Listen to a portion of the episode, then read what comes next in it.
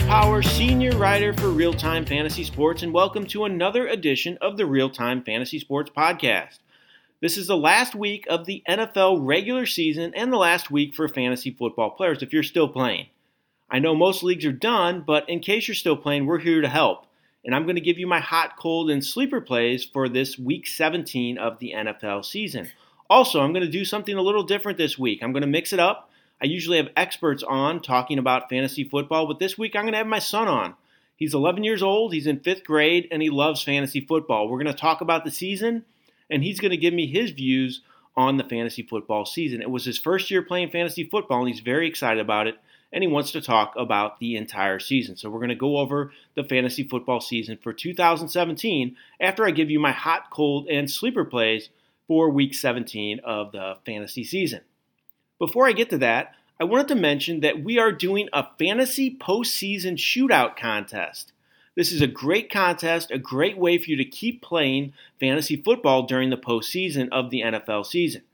It's a $50,000 grand prize for the winner of the Fantasy Championship postseason shootout, and there's a $150,000 prize pool.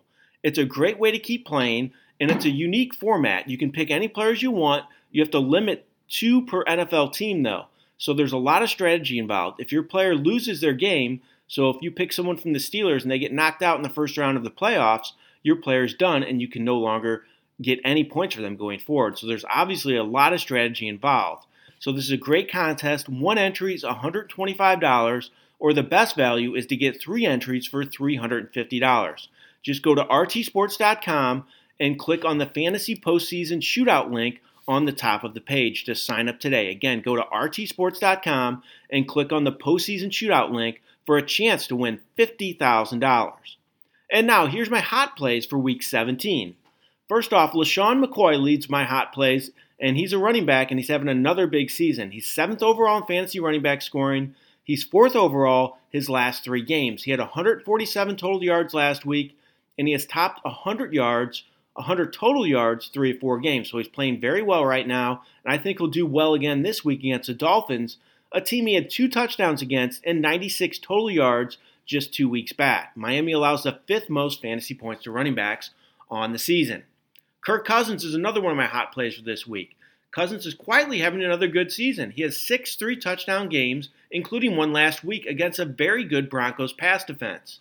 He also has multiple touchdowns, six of his last seven games. So he's been very consistent all year, and he ends the season against the Giants.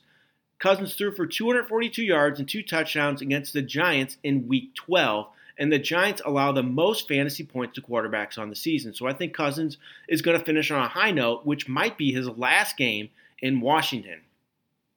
Now for a couple of my cold plays.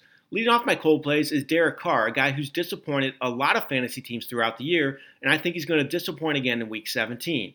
He was just 15 of 29, 15 of 29 for 140 yards and a touchdown with two interceptions last week, so he had another poor showing, and he failed to throw for 200 yards for the second straight game. I think he's going to struggle again this week against the Chargers. Los Angeles allows the fourth fewest fantasy points to quarterbacks and their third overall against the pass. So look for Carr to finish his poor season on a down note once again. Another guy who's actually been pretty good this year, I think, is going to struggle this week is Leonard Fournette. The Jaguars are saying they're going to play their starters and try to win this last game of the year, despite it not meaning much much for their playoff standing. So Fournette's expected to start. He had a touchdown last week and he has scores three straight games, so that's a positive for him. But he's really struggled down the stretch besides those scores. He has fewer than 60 rushing yards three of the last four games. I don't think things are going to get any easier for him this week against the Titans, a team that's fifth overall against the run and have allowed just five rushing touchdowns this season. Fournette ran 14 times for just 40 yards against the Titans in week two. So I think he's going to struggle again in this one. If he doesn't find the end zone, he's likely going to be a disappointment disappointment for all his fantasy owners. And now for a couple sleepers for you. Running back, I like Wayne Gallman. Gallman has been getting more and more work for the Giants he isn't producing much on the ground, but he's getting a lot of chances in the passing game. He has at least six receptions, three straight games, catching 19 passes during that stretch. So I think that's very encouraging for his value in PPR formats. As long as he keeps catching passes, Gallman has a legit fantasy value to fantasy teams. So I think he'll do well again this week against Washington, a, t- a team New York could throw the ball against often this last week of the season. So I think that Gallman's worth a play against a team that has allowed the sixth most fantasy points to running backs this season. I would use him as a flex play in week 17. And lastly, my last sleeper of the day is Ravens quarterback Joe Flacco. Flacco really struggled to start the season. A lot of people gave up on him. They benched him or released him, but he's starting to become fantasy relevant once again, which is a bit of a surprise. He's sixth in fantasy quarterback score in his last three games. I know that might surprise many of you, but he's getting a lot more chances to air it out, and he's having some success. He has multiple touchdowns four straight games and at least 237 passing yards all of those games. I think he'll do well again this last week of the season against Cincinnati, a team that's really reeling down the stretch. Cincinnati has allowed 33 or more points and 250 plus passing yards two of the last four games. So I think Flacco is worth a look for fantasy teams in week 17, especially if you have one of those players that's getting rested on those playoff teams that are going to rest their starters this last week of the season. And now, here's my interview with my son, Henry Power. And now I'm joined by my son, Henry Power. He's 11 years old, he's in the fifth grade. This was his first year playing fantasy football, and he had a lot of fun. He played in the league with his friends. They they've been doing it for a couple years. This was the first year he was invited, and he was an avid player, follower. He loved watching his scoreboard on a weekly basis, would stare at the computer. He really had a lot of fun playing this year. And so I thought it would be fun to talk to him about the fantasy season, get his thoughts on the 2017 fantasy season. His team unfortunately finished one spot out of the playoffs. He was 8 and 6. He had a lot of points scored, but in the end, he just missed out on the playoffs in his first year. But he had a good overall season. I was very proud of him for his effort. So, my first question to him, I wanted to talk about his team a little bit. So, Henry, who was your fantasy MVP this year on your team? DeAndre Hopkins. He had a terrible quarterback at that position, but he still provided a lot of points each week. Yeah, I agree. I, I think Hopkins was huge this year. A lot of people, I think you got him as your second or third receiver and he's actually first overall in fantasy receiver scoring right now with one game to play. And if he plays this week, he's likely going to hit that mark and finish first overall. So that was a great pick for you. And he was a consistent player on a weekly basis. So the fantasy MVP of your team, how about of all of football? So the fantasy MVP of football this year, who do you think that was? Todd Gurley. He scored a lot of touchdowns this season and provided a lot of yards on a weekly basis. Yeah, I agree. I think Todd Gurley, I'm going to throw in my two cents on this as well. I think Todd Gurley was a fantasy MVP this year. This was a guy who was a first round pick last year. He went very high in drafts, but was a bust for the most part. But this year, new offensive coordinator, uh, new offensive line in front of him, and he was just a monster on a weekly basis. I can't remember a huge season like this in recent memory that he just absolutely carried fantasy teams, especially in the playoffs. He had huge, huge numbers in the fantasy playoffs. So I agree with Henry. I think he is the fantasy MVP of football this year. So we talk about the good players. How about the bad players? How about the biggest bust of your team? A guy that really disappointed for you, Henry? Isaiah Crowell. I was predicting at least 10 or more points a game. He only provided five to six points a game. Yeah, he was a big bust for you. I know I had him on a lot of my teams. Uh, for me, my biggest bust, not just on my team, but just in football overall, I think Bilal Powell. I know this is kind of outside the box here, but I really had high hopes for him this year. I thought he was going to catch a lot of passes and emerge to lead back for that Jets team, but man, he really hasn't been good until these last few games of the year. I expected a lot of big things for him, just didn't get it. I was really disappointed in Powell, like Henry was in Crowell. So those are our two busts for this season. I'm sure a lot of you had some guys that hit that list for you. How about some fantasy surprises, Henry? So either your team or all of football, who's a player that really surprised you, a guy that you didn't expect to have that great of a year? Mark Ingram. He didn't have so much points last year, but this year he put up a lot of points on those score on that scoreboard. Were you surprised with Ingram doing so well with Alvin Kamara also in the mix? I mean, these are two backs, and both of them were top five in fantasy scoring. Was that a surprise to you? Do you think did you think that was possible at all? No, I did not think that was possible at all. But and those two running backs are a great match for that team.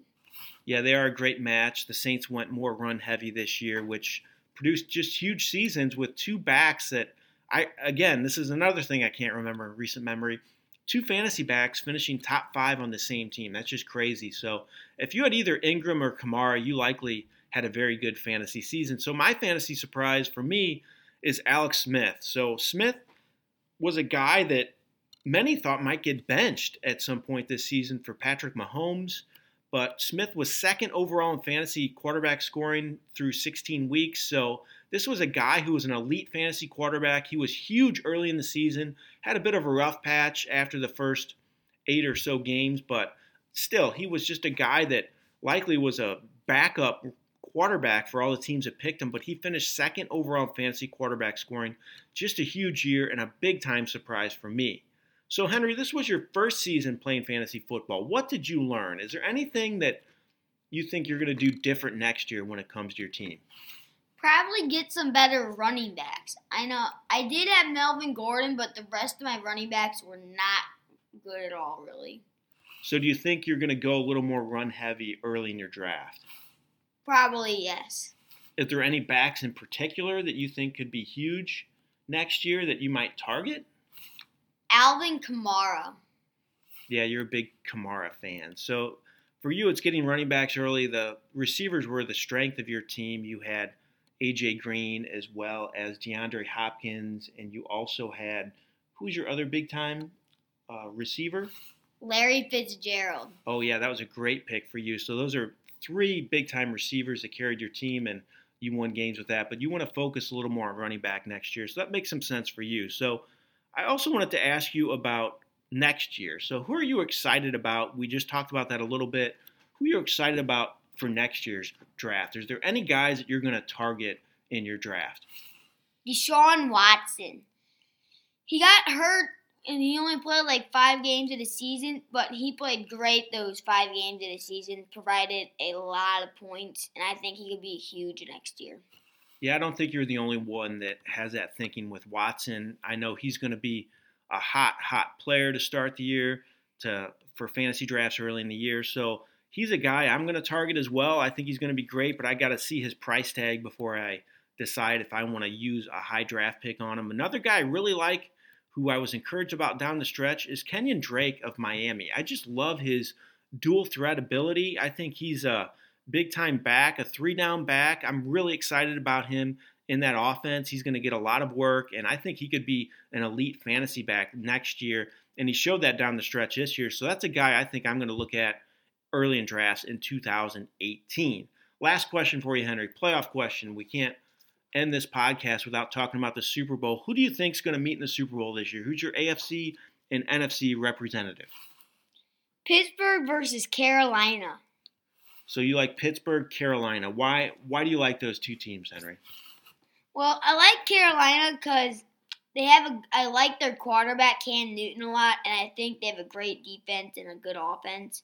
And then Pittsburgh, their offense has been amazing this year, and I think they can do it. Yeah, I'm gonna just mention this. Henry's a huge Carolina Panthers fan, so he might have some bias in that pick. That's okay. Who's your favorite player again, Henry? Cam Newton. Yeah, he loves Cam Newton.